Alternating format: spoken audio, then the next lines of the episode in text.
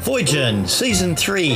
And I love Boy. enjoyable. It's remarkable. Lindsay? Elizabeth's Wheel, third season of Voyager. The purpose of all this is to gain knowledge of the universe and the people in it. You two are turning into a Star Trek script. Yes, it is a little bit clucky, but hopefully it will pay off in the long run. Greetings, friends, and welcome to the controversially named Voyager in Season 3.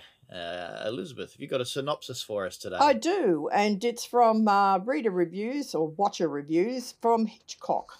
And a very hostile and aggressive alien system comprised of thousands of little spaceships rears its composite head and gets in the way of Voyager's route home.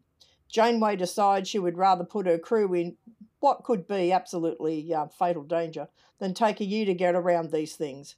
Meanwhile, the Doctor is beginning to degrade. He is losing his memories. Kes sets about trying to make him get back on course. Unfortunately for crew members, if he is reinitialized, he will lose all of his personality and memories, for instance, even knowing who Kes is.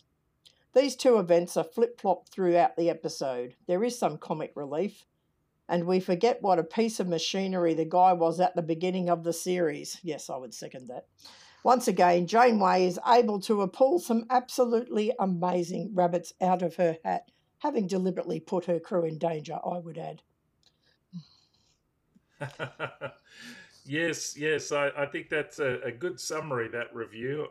I always know whether uh, I liked an episode at the end when I look back on my notes and uh, I see that I've got not one, but you know, six or seven different quote of the weeks that I've taken the time to actually uh, uh, type out uh, verbatim because uh, there's so much good interplay. And this this is one of those episodes. Most of the um, the great, you know. Um, talk comes from the doctor and his interactions, but even the beginning is is is uh, interesting with uh, that little episode between Tom and B'Elanna, and you're wondering is Tom jealous about B'Elanna uh, being interested in this guy, or, or that he's interested in her? Uh, is, is this the start of something more?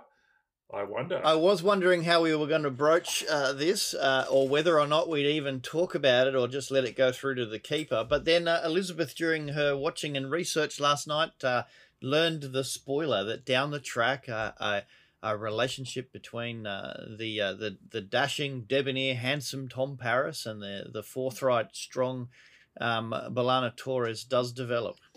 And let's rephrase that, shall we? Shall we say the womanizing, drinking in bars, um, totally living by the seat of his pants, Tom Paris manages to get B'Elanna, who I'd say is a fairly fierce um, Klingon feminist woman, to and actually convince her that he's he's marriage material.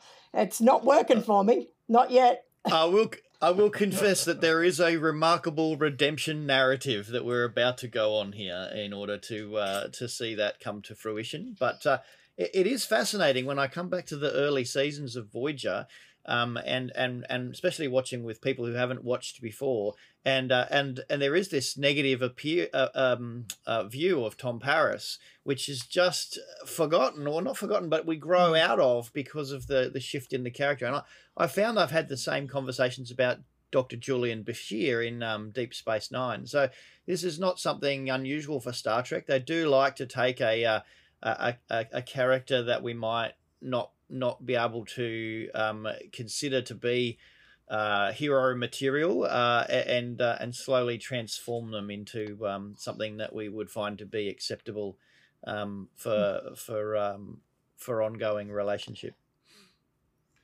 And I have to say that I, you know, uh, uh, I think Tom's good at his womanizing. Like he, he actually He's is, good at it. You know, charming and uh, I.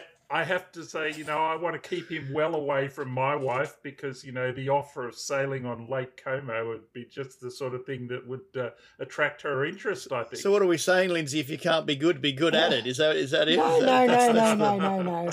That is not going to wash at all. I don't. I mean, I've never found Tom Paris particularly appealing from a romantic point of view. I think he is appealing as a character. I have warmed to him more than I did initially, but I'm not quite there as B'Elanna marriage material. Well, we'll have to see how that plays out. We then, will. We?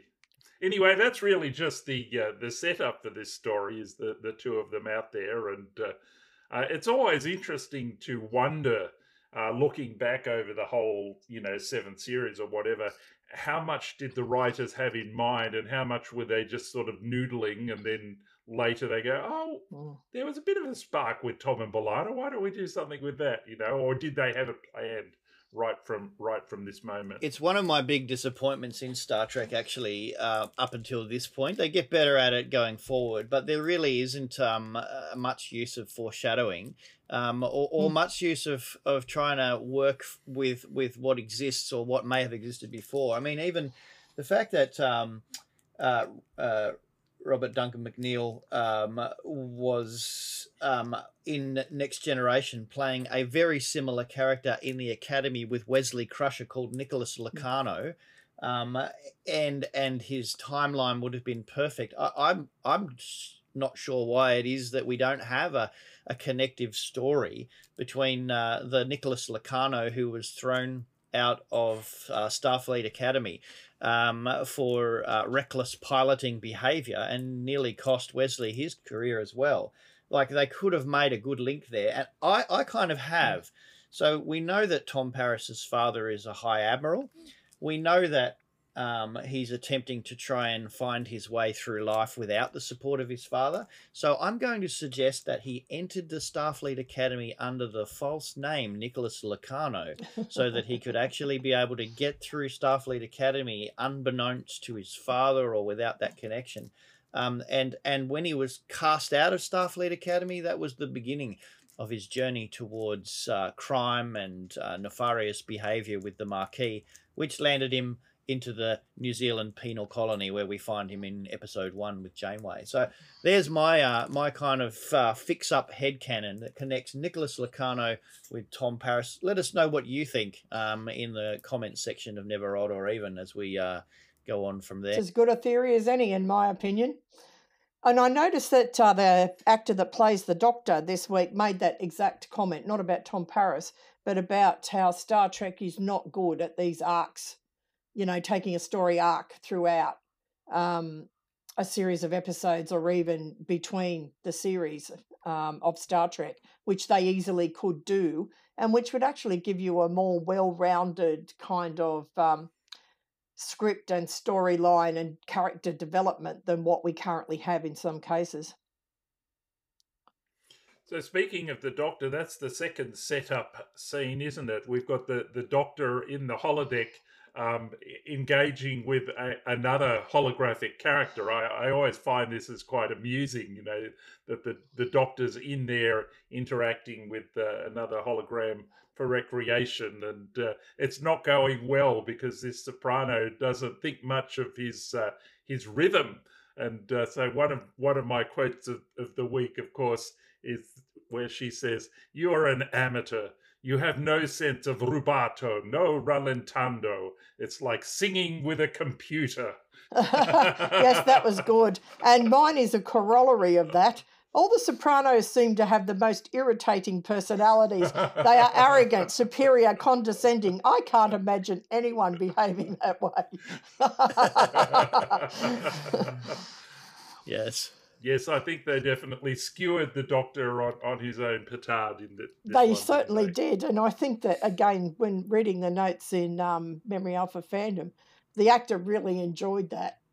Um, you know, sending up that and that sense of humour. It's and the irony of it. So it's what I've always loved about the Doctor. His scenes are generally, sometimes they're tense, but generally you get these really funny lines, and it's good. It breaks the tension.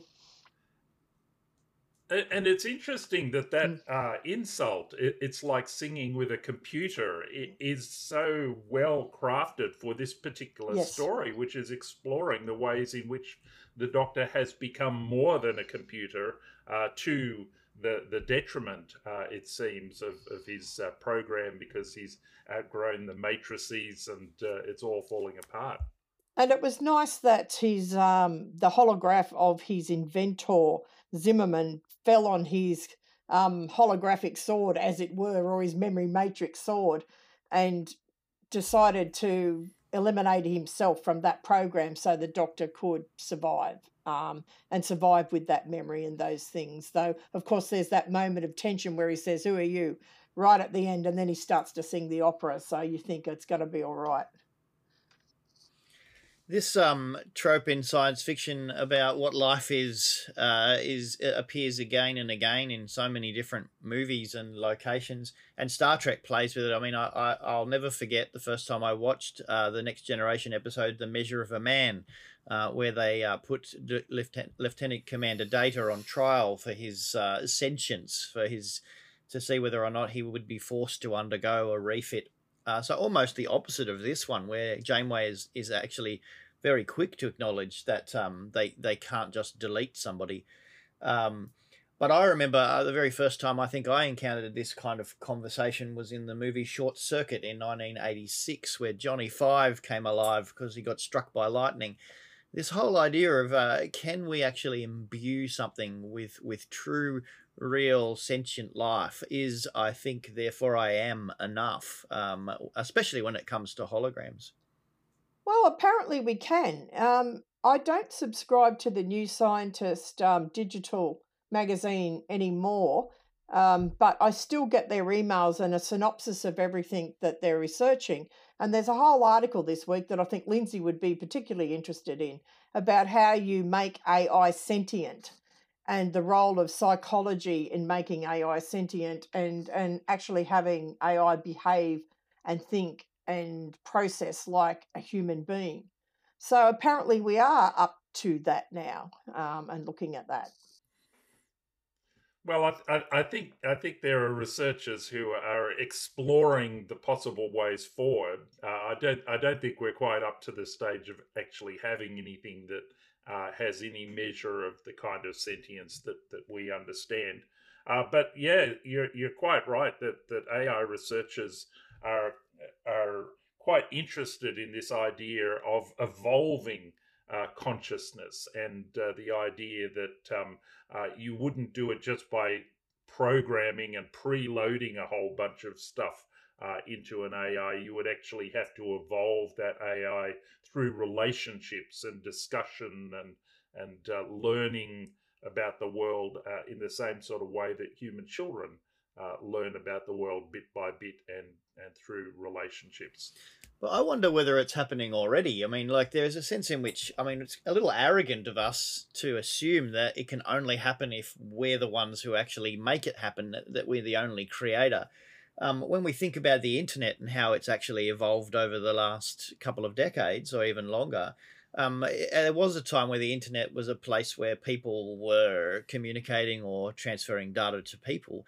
But now a massive proportion of the internet, I don't have the figures at hand, but I read them the other day, is is actually just computers talking to computers. Um, it's just algorithms connecting with algorithms, sharing and passing information they need to know.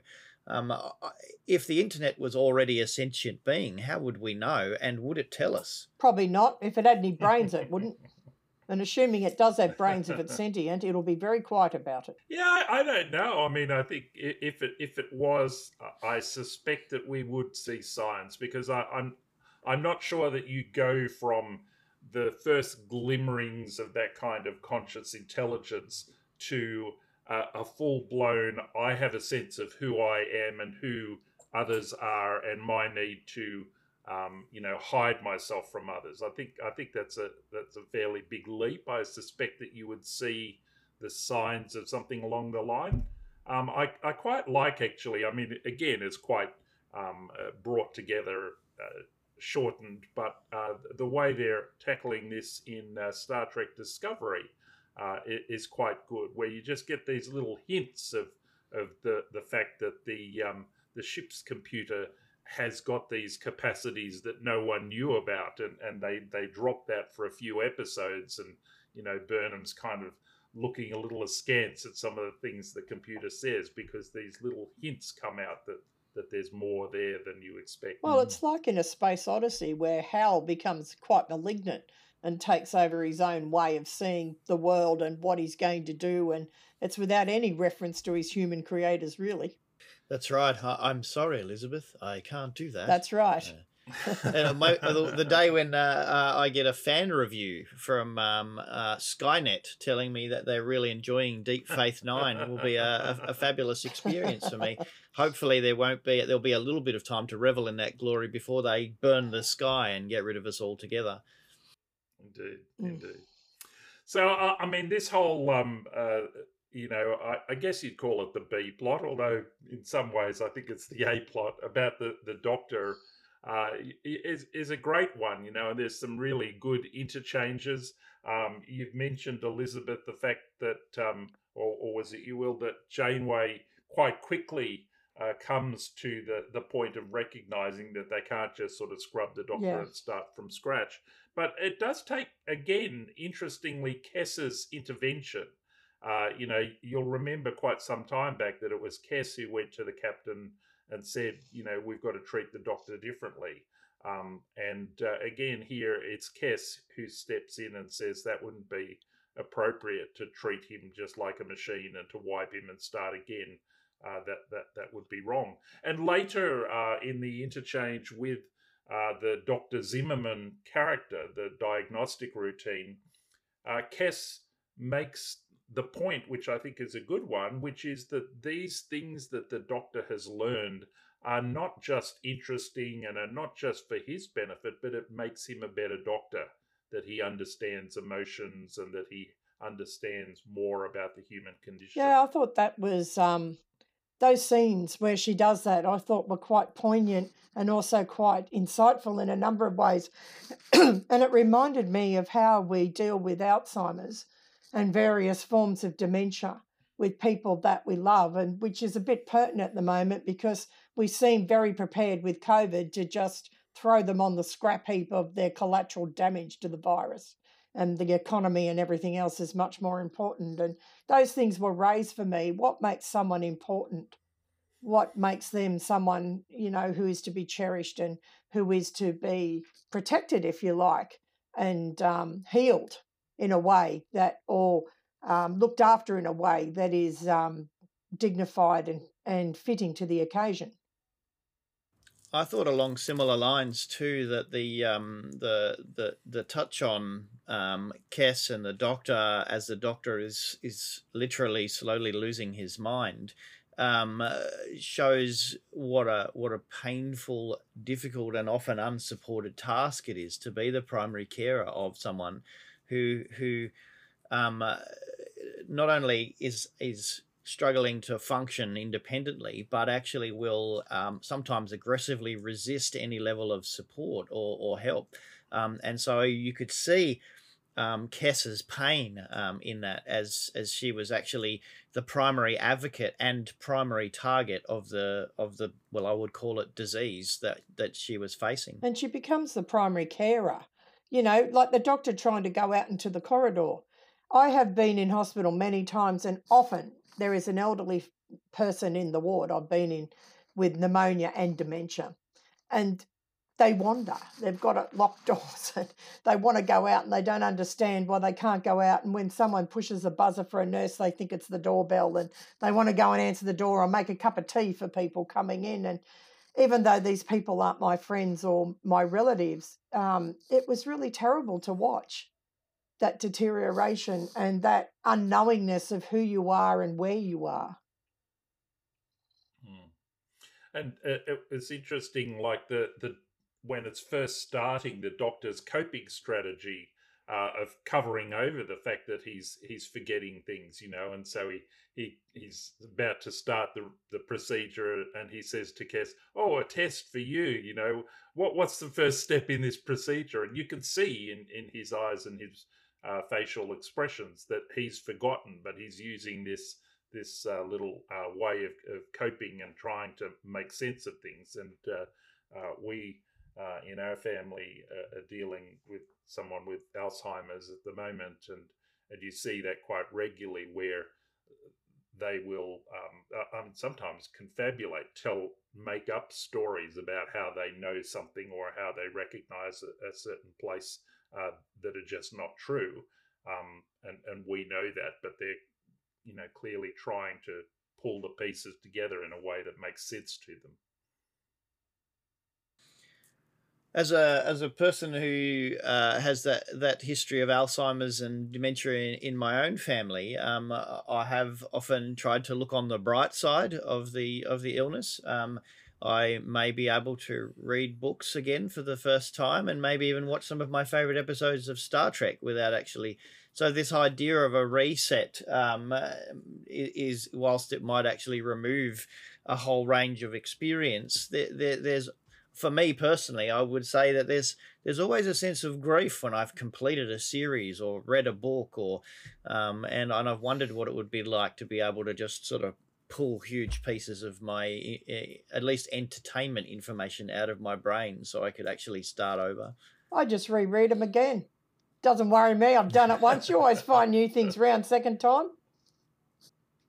It's true. Yeah, there there is a there is a joy, you know, when you come back to something that you haven't watched or read for for a long, long time, and and suddenly things begin to surprise you again. That that that is something uh, really wonderful. But I think the the dark side that this uh, episode portrays uh, quite clearly is is that in the process of losing memory, it's not just I I'm an individual and these memories are something external and I can still be me without those memories. As you lose the memories, you actually lose a part of who you are. Yeah. And you know, I mean, I certainly uh, you know hope for you, Will, that you never face this. But uh, you you know, I think that the the problem is you, you, might not just lose your memories of science fiction you might lose your love for oh, science oh, fiction. oh goodness. Yes. Oh that's right yes it is. Uh, and that's quite true. You might find yourself at just a different some folk as they advance well into dementia become like different people.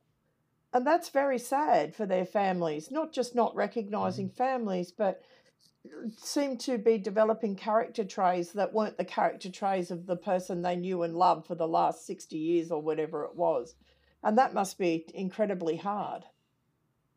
Now, I wanted to look also at the cause of what, what happened here. So, from what we understand with the di- diagnostic that comes in from uh, the holographic version of Dr. Zimmerman, who, by the way, actually provides me with my quote of the week this week, um, uh, following on from the running joke of Dr. McCoy's famous phrase, I'm a doctor, not a blank.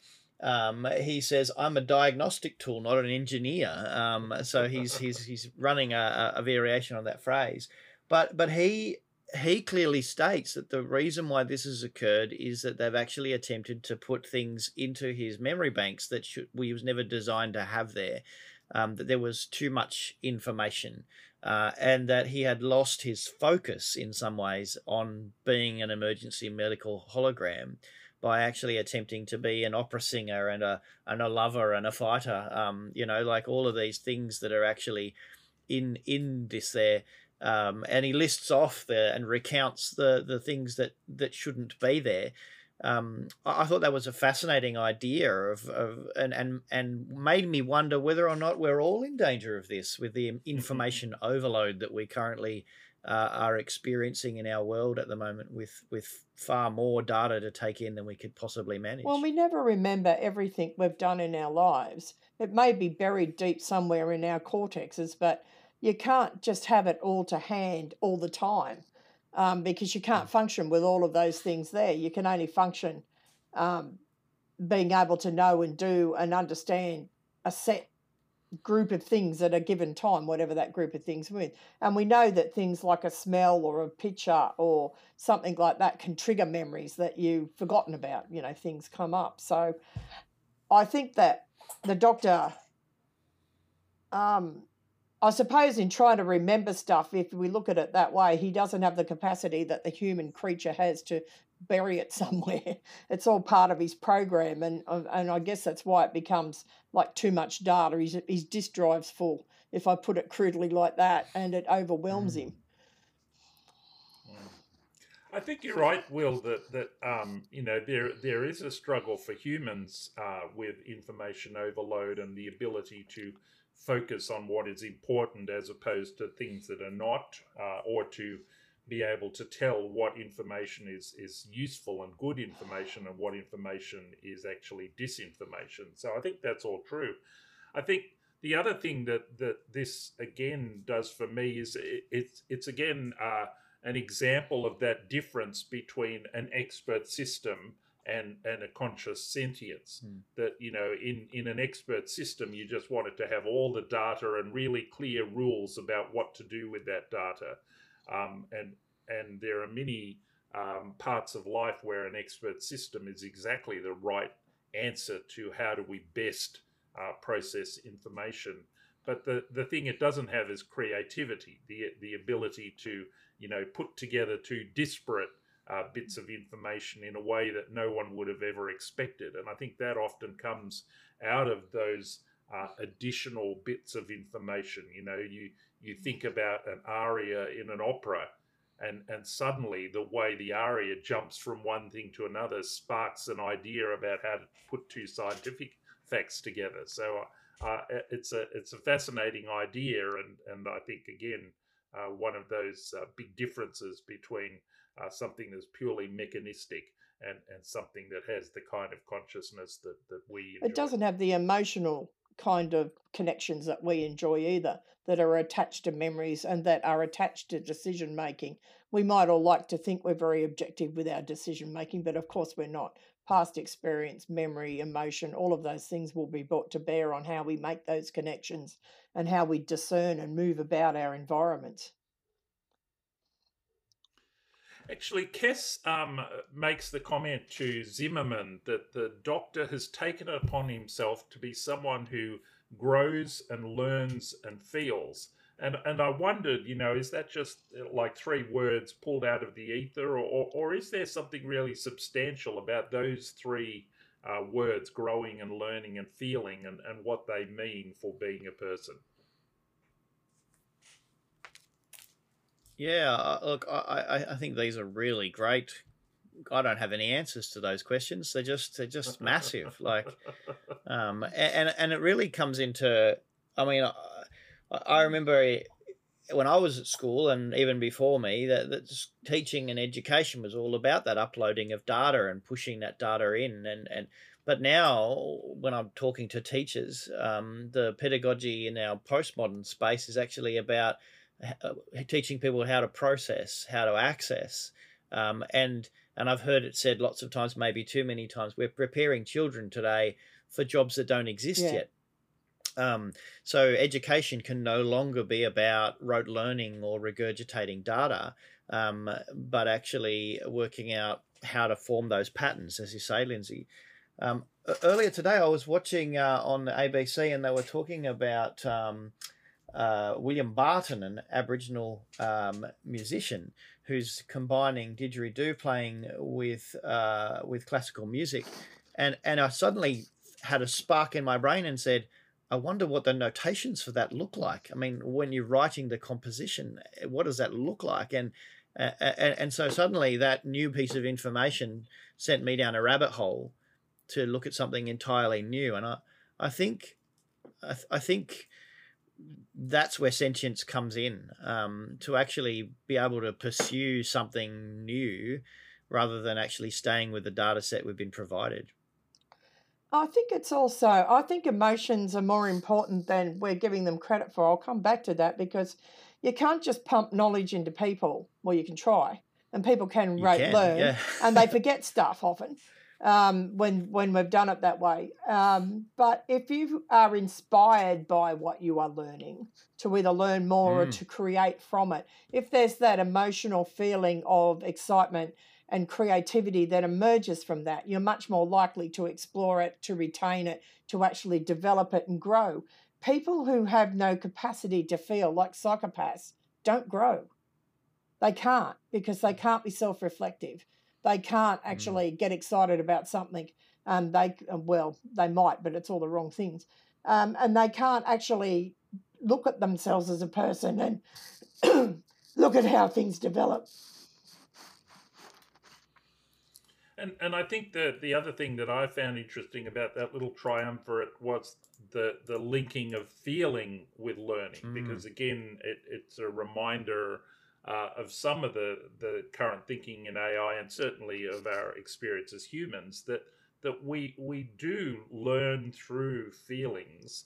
um, and, um, and and that's emotional intelligence is an important part of what it means to be a thinking person. Uh, and uh, so, you know, there, there's some interesting intertwining there of, of, feeling with learning and growing. I think that's what I mean by emotion, Lindsay, um, because hmm. there is. I've always said that the, the greatest thing that a minister must have to actually function in ministry is the capacity to self reflect. If you don't have the capacity to self reflect, you will never grow. You won't you won't grow spiritually or in knowledge or in humility or in any other way because you'll just assume that you are what you are. And I just think that um, for ministry, that's just not going to be a successful way forward for anybody. Yep. Yep. Mm. Well, we probably need to uh, push on from the doctor story to the other one. But just before we do, I, I can't help but uh, mention a couple more uh, mm. quote of the week possibilities.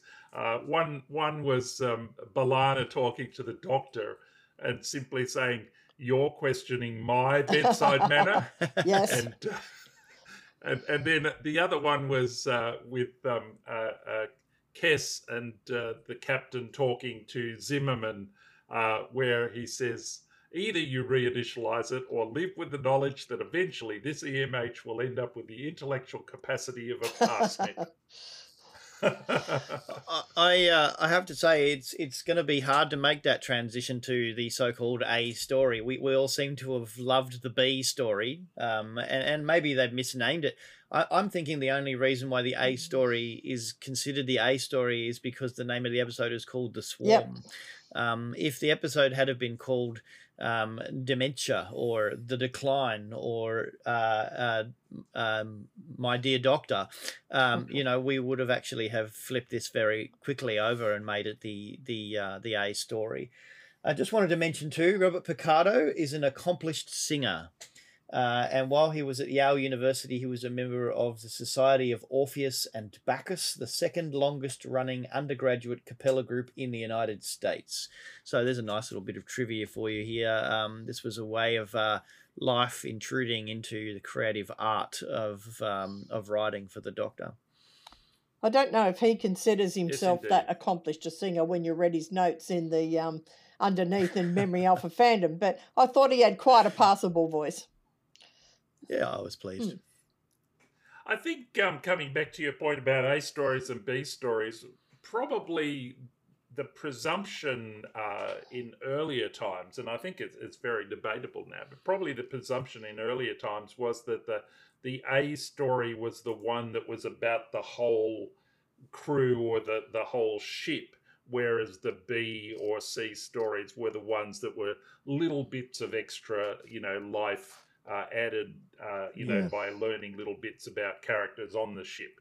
But I think I think you know, as as modern science fiction progressed, uh, that that often was inverted, and the more important story, and the one that the the writers perhaps wanted to put more weight on, uh, became the personal story that was um, perhaps highlighted by something that was going on in the whole ship uh, context. Well, I mean, the Doctor's persona and how he's been relating to all the crew and the relationships and he's developed and what he's learned seem to me much more important to the well-being of Voyager, uh, providing they mm. can, you know, um, avoid getting um, taken over by these swarm.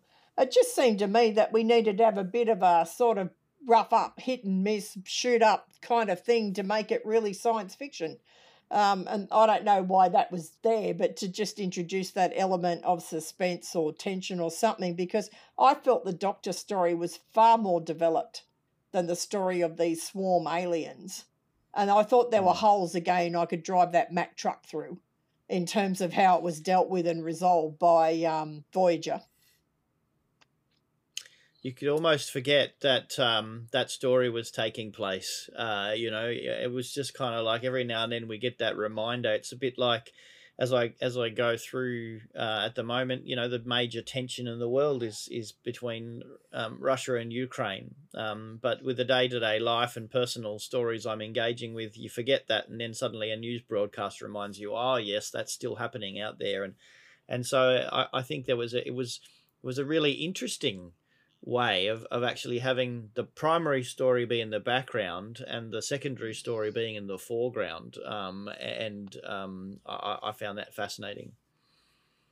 And and they did actually, uh, I think, um, combine the two in an interesting way because the the the situation of Voyager is such that the person who would normally have to look after issues with technology, B'Elanna, is not freely available because she's trying to make sure the ship doesn't get you know eaten up or whatever it, it might be. And so that's that's the context in which Kes uh, actually chooses to step up and to to um, uh, go back and, and restart the diagnostic routine and have that conversation with Zimmerman that ends up, uh, you know, coming up with the, the answer in the end. So it it, uh, it was quite interesting that it's it's B'Elanna's absence uh, that forces Kes uh, to to go in and, and be the person who makes things happen for the Doctor. As you noted too, that that's a role she has taken on before, so it seemed to, it was to me a logical development of that. And obviously, she's a fast learner and can think laterally, which I, but I thought it was a more important thing. And these aliens were really a bit peripheral. So I mean the, the the setup for the A story or whatever it is, the the swarm story anyway, let's call it that, is that um, there are these um, you know tiny little uh, things. Uh, we don't know initially that they're tiny little things, and they're not that tiny because they're big enough to hold you know humanoid creatures. Um, but um, basically, they've got territory, and Neelix tells the captain they don't like people coming into their territory. And Janeway makes the decision that they're going to go through the territory anyway mm. uh, because they don't want to, you know, add an extra 15 months uh, to their journey. Now, I never understand how the time and distance works in Star Trek because no. that just seems incredible to me. But anyway, um, you know, Harry says it'll take them 15 months to go around, and Janeway says, well, we're not going to do that. Um, and and really surprises Tuvok, who reminds her that actually uh, it's against Starfleet regulations for them to just go through um, territory of a, another people's um, uh, without without permission. Um, but Janeway, Janeway's really. I, I wondered whether you know hanging out with uh, Sulu in that uh, holographic form the previous week has has uh, rubbed off on her, and she's turned into a bit of a cowboy. Oh my! She seemed almost almost gleeful, didn't she, at, at, the idea that they were going to cross through this space? It, it, it, it was something that she was almost uh, enjoying and remembering uh, sneaking past her parents as a teenager and what. I just found that what bugged me about it was that 15 months becomes a greater consideration than actually having the crew intact. Because from what Neelix says, and then she actually has that confirmed by the alien they find on this battered ship, that this mob just take no prisoners, literally. And if they get you, they will crush you, suck all the goodies out of you, and kill you all. And you will have very little defense against this with the way they operate. And she chooses to do it anyway. Surely hmm. spending another 12 months wandering around this territory is better than being dead, I would have thought. Well, and I had major problems with it anyway. They're looking at that map and it's on a flat plane, as if they're actually traveling across the surface of a planet. I mean, did we bother to actually look up or down exactly. or sideways or you know like how much like are, are we saying that that narrow gap that we're going to cross is actually um, goes infinitely down and infinitely up i mean are they going on a bear hunt here uh, did they have to mm. go through it um, you know i, I it, to me it just seemed to lack a connection with what what what three dimensional space is like and and how vast space is. I mean, trying to control space um, is is is beyond our understanding, and and and sh- surely. Um, I, I would have hoped that the writers might have actually put a little bit more effort into thinking about the dynamics of yep. space travel. Yep. Yeah. And and I think uh, the interesting thing, you know, was um, uh, Harry, I think it is, makes the comment, you know, there's no way that they could actually patrol uh, a, a, an area like Yep. that, which is which is quite true. So why do they cross when they can see that there's a vessel five light years away? Now, five light years is a long way to us humans. Uh, you know, that's further than our nearest uh, star. But But not at in- warp. In, Star Trek, yeah, in Star Trek um, times, okay, five light years are not that far. So why don't they go somewhere else to cross? That's right. You know, where they can't they can't see any of these uh, things. And the other thing that bugged me is once they come up with this miraculous way of cloaking themselves, of course they see an abandoned ship, and you've got to actually come out of your disguise that has protected you in the crew and go and see if that sign of life is a termite or a cockroach or some whatever it is, and put everyone at risk. That really, really annoyed me. Especially after they left all of those criminals still locked away in the in the ship last week, where they kind of went, "Well, we're not going to interfere with these people who who who might be being treated unjustly, but we're going to go and have a look at weak life life signs on a dilapidated ship, just so we can have a tragic, dramatic moment where the uh, the uh, alien played by Steve Huska, um, uh, Chardis, um, gets to die, going, "It was, it was, uh," you know, like." Uh, And we know they're unforgiving because of the B'Elanna and the Tom Paris that has met them. just shoot them. Yeah, that's it. Although I- I did wonder about that because I mean, if they're if they're so you know um, martial and all this sort of stuff, why did they do such a bad job? Uh, you know, killing B'Elanna and Tom. That was you know? just because they had to, Lindsay. Because I thought the It was same a shot thing. across the bow. They should have. Yeah, it was a shot Yeah, across the okay. bow. It was a warning. It must have been because you can't ex- Yeah. other than you don't want to kill off two of your primary characters. And if you just kill everybody on the edge of your space, people will still keep coming in. In fact, they'll they'll continue to come in to find out what happened. But if you seriously injure and and make people watch them die slowly, Mm-hmm. um, then um, people might think twice. Like it's it's a bit like that. Um, what was it? Uh, Princess Bride. They were talking about the dread pirate Roberts. Um, you know, who killed all of the survivors. Um, uh, you know, well, if you killed all of the survivors, then nobody gets to tell the tale. So you've got to let some escape. There's no point being a, a, a dreadful pirate uh, if no one's ever heard of you. I'm guessing that's why when Neelix says the only ships that have come out of that territory, all the crew was dead. And that's Yeah. that's a big warning sign because Neelix hasn't met these characters, but he knows all about it because of those warning right. signs. But I just figured it was a plot necessity, Lindsay. You just can't kill them off. well, of course. Uh, well, uh, of course, but I think we like our plot necessities to actually, uh, you know, uh, arise from and make sense within the context of the story rather than just being sort of plopped there. Um, uh, coming back to your comment, Elizabeth, about stopping for the um, the, the life sign, um, it, it wouldn't be Starfleet to Uh, to avoid that. And and you know, I mean, I think that for me, that's part of my uh, discomfort with the previous episode that Will mentioned uh, is that it didn't seem very Starfleet for them just to rush in, grab their own people, and and leave all the other prisoners there.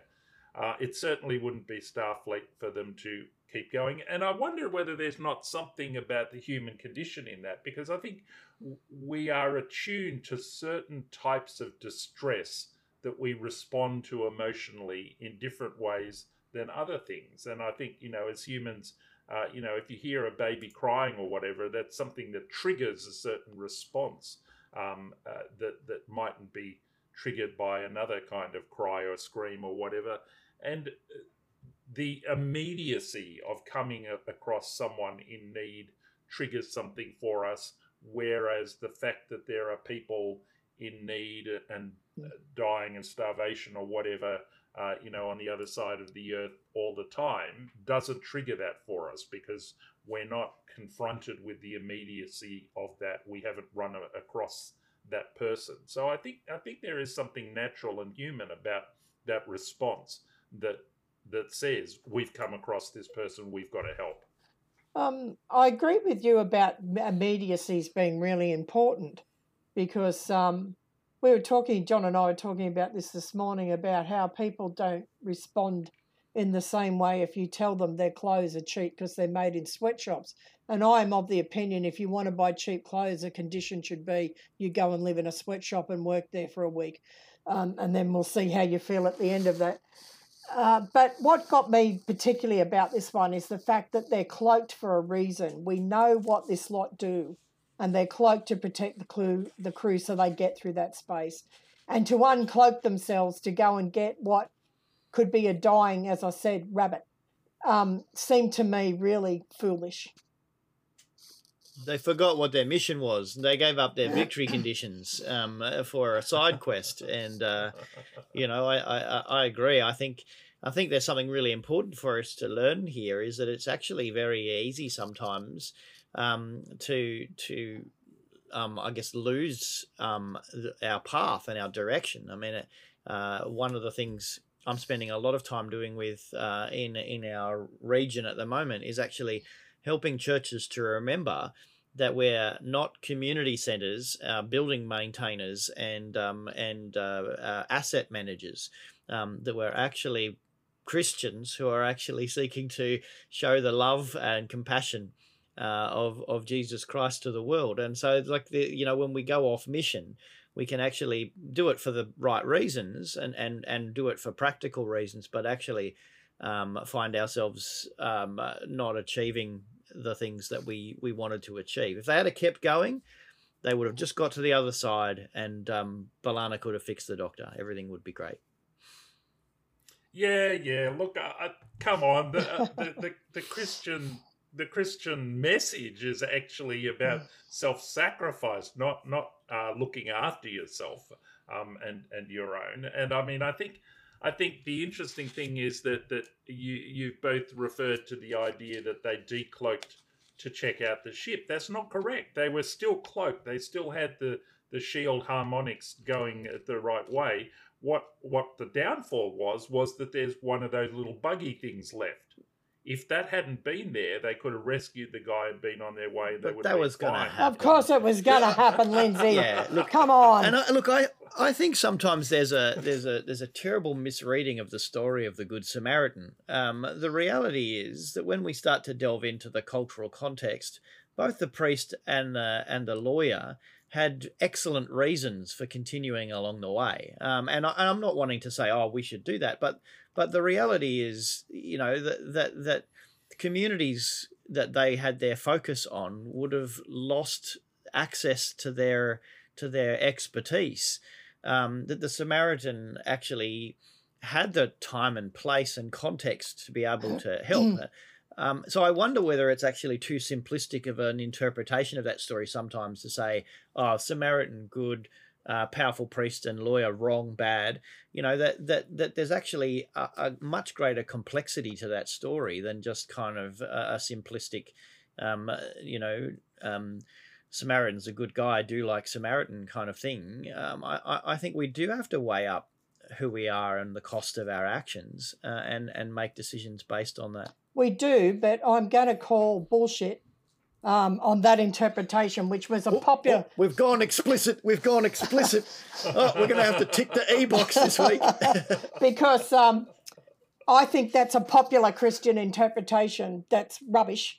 Um, and if you read Jewish law about purity laws and about how you people become impure all the time, doing their jobs and living their lives in the Jewish system, and there's all sorts of things that you can put that right.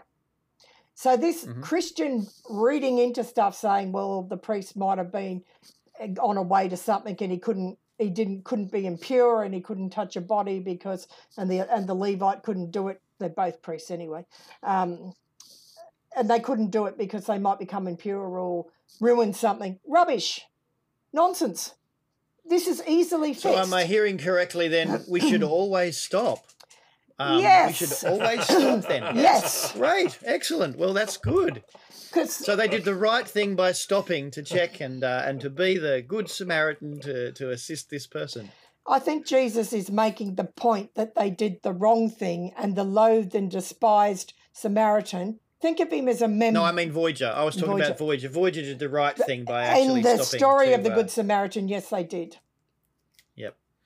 Yep. if they want to be Christians, they did the And they're right not thing. If they want to be Starfleet, maybe no, they well, didn't. we, we, don't, we don't know that, Elizabeth. We don't know. That, that's an assumption now because because and, and I wanted to get to this. Chakotay says that they would be lit up like a Christmas tree, which made me think, mm. wow, Christmas is still going. Christmas trees are still going. They're still celebrating Christmas in uh, in twenty three seventy three. Your point, Will, that so- doesn't make them Christian. It doesn't make them not Christian Oh, either. get so out my of point it. is, we don't know. We don't know. We don't know the answer. We, But you know, they- some they- of them probably are, but mostly I don't think they are.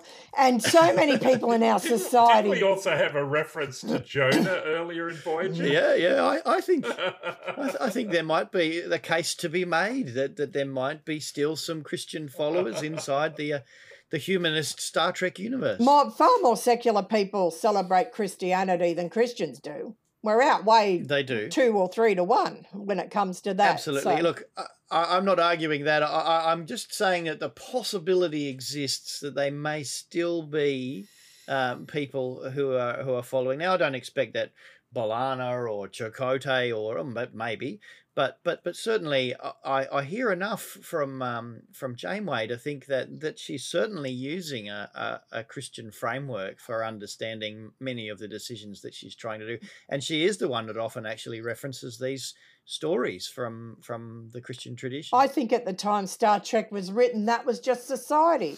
We were seen as getting our ethical moral principles from our Judeo Christian Judaic Christian um, traditions. And and and what I want to say is isn't that in fact correct that that if if we had so done our job as Christians as salt and light that we had transformed society into a society that cared for the vulnerable, uh, stopped when they found you know hurt people on the wayside, uh, you know uh, tried to do the good, etc. etc in in what way would that not be the, the, the ultimate fulfillment of, of our task as Christians, whether or not those people celebrated um, Christmas? Well, I think so, Lindsay. I think you've summed it up quite well. Anyway, uh, all all of this to to say that they they do stop, and uh, so they then uh, have uh, this. Uh, run in with um, these. I, I I wanted to go back to Janeway's initial uh, decision though, because I think uh, even you know I, I agree with her decision to stop. I didn't agree with her decision to go through in the first place, and I think it was interesting. One leads that, to the other, though. No, I that's mean, right. Oh, it, it does. it does. That that's true. But um, y- you know, it she she makes the comment uh, to um, Tuvok, "We're a long way from Starfleet, Lieutenant. I'm not about to waste 15 months because we've run into a bunch of bullies." Mhm. And I think, firstly, she characterizes them as bullies without any particular justification. I don't think that saying, hey, this is our territory and we'd rather people not come into it makes you, by definition, a bu- a Killing bully. people you're and right. sending their Um, dead bodies out on their ship probably does, Lindsay. Well, okay, okay. There is that small point. I'll, I'll agree with you. Yeah, I don't know what kind of school you went to, Lindsay, but uh, that's a bit hard. Come on, didn't you have, you know, like stakes at the front of your That's school? right, little spikes with their heads on them. Yeah. Nerds But, not mean, the- welcome. the- yeah, it's great. the, the other thing I thought was interesting was that we're a long way from Starfleet. Like the only reason to follow Starfleet regulations is, you know, you might get in trouble because they're looking over your shoulder. Mm. They're never going to know, so who cares? You know, and that's quite counter to the Janeway, who has actually seen herself and her crew as the embodiment of Starfleet in the Delta Yeah. Quadrant, Oh. and and and and the insistence that we will continue to live out the principles of Starfleet where we are. Uh, we're not a Maquis ship. We're not a, a combined ship. We're a Starfleet ship. Oh well, let's blame uh, Tuvok's memory of S- Tu- uh, of Sulu, Yes. who's been imprinted into uh, And Janeway Janeway's brain. exactly. Not, not even the real Sulu, just just uh, Tuvok's Sulu impression. Uh, yes, I think that I, I agree with you, Will. I think something of that must have rubbed off on her from that episode because it is quite cowboy of her, as you say, Lindsay, to we must keep an eye on this as we go forward to see whether or not this trend continues, or whether or not she returns to her uh, her her more uh, reasoned self. Yes. Well, we will see. And I We thought will the whole repulsion of the swarm was just one of those. bit too easy in the I last. three think minutes. so, Lindsay. I think so. And these horrible people all appear, and of course, all of them get shot, except some nameless poor dude is sacrificed and shot by the swarm aliens. I don't know his name, but all the rest of the main characters manage to get their stun guns out or whatever they are, phasers, and and shoot, dispatch these nasty aliens. Except the poor, poor guy at the console, who gets himself shot. We don't know if he lives or dies. We don't know his name. I thought that was very poor. Although there's an interesting comment on community there. As a swarm, they were quite uh, intimidating and frightening whenever they stayed together, but whenever they got separated into individuals, they got picked off very quickly. Um, so there is a sense in which you know we're we we're, we're stronger together. There's a there's something about uh, being uh, greater than the sum of our parts um, in there. Because certainly I agree with you. They they they they were just being shot down like um like like birds. You know, there was just like there was no Sitting ducks. no resistance. Yeah, they just didn't. Um, they appeared and got killed, and appeared and got. Well, I don't know if they got killed or they just beamed back out again. I don't know. I think what- they got what killed. That pinky thing was so. But I thought that Well, my my own headcanon on this is that they're they're not used to big ships. Yes. You know, so like they're they're all in single little ships and, and I think they've got this sort of misconception and so they imagine they're gonna beam over and maybe it's more like with Tom and B'Elanna and, and it's just gonna be a one on one thing. And so the idea that they're beaming into a room surrounded by twenty of their enemies uh, does, doesn't occur to them. That's my head. that's pretty stupid, given the size of them compared to the size of Voyager. They're not very bright if that's what they're thinking, Lindsay. Well, maybe they're only bright when they're all together in the swarm, and as individuals, as Will said, they're not very bright. That's right. When they get separated, they lose their their their, their synapses, their con- connected synapses, and then they um they become they become less able to make good decisions. I thought they were like Matthew's Gospel. They all went in pairs because they seem to appear in pairs when they In appeared pairs. on the ship and were quickly taken out by, as I said, named characters, not the poor nameless man that gets off he goes. The, the the other interesting thing that I think came out of this story, just as a, a little by thing, was um, uh, the comment. Uh, I guess it was from Janeway about how they couldn't translate their Yes. language, and and her comment that maybe their language is so unlike ours that the universal translator just can't cope. And and I think that's an interesting one. You know, Will regularly reminds us not to be too anthropocentric in our in know viewpoints and and you know the idea that there are different ways of thinking and imagining and using Mm. language out there that we might not be able to comprehend at all Yes. and and maybe they'd put technology and effort and cultural research into having uh, a language that couldn't be interpreted because there is power in actually not being able to be understood or overheard by people so so perhaps that was something that they had culturally put effort into as well as as part of their xenophobia and um and um desire to be left alone Well, they so certainly were um, foreigner phobic, shall we say. and even when um, I think it's Ensign Kim is trying to translate what he's saying, he says the best he can do with it is too late. you Sure, should that's listen. right, Yep. too late. you should have listened to our warning which you couldn't understand Exactly. that's correct And you wonder, is that part of the deal that, you know, this not understanding the warning? You have to wonder if they're just a psychopathic bunch that like blowing people up. Well, I hmm. wondered that. but they've, they I also wondered why, if they were very interested in actually keeping a territory, why they didn't make it a sphere, because that would have been a lot easier to maintain than this wibbly wobbly thing. Un- unless they maybe they were growing it around resources they need, um, but um, it didn't seem to be a very defensible shape that they'd actually formed for themselves in terms of territory. No, it didn't. And it could be like a lot of and the territories, an idea of- accident of history. The, the idea that they have a sensor net which actually covers the whole of the 3D shape Mm. uh, that, that's going to take Voyager 15 months to fly around is is just incredible. Like, Yep. I think ludicrous is the word you're looking for.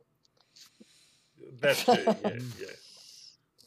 Yes, The- well, You know, hard enough to build a Dyson sphere, let alone a uh, a, a sensor net going around. You know that that extent of territory. Inconsistencies in the A story aside, the B story was far better. I agree.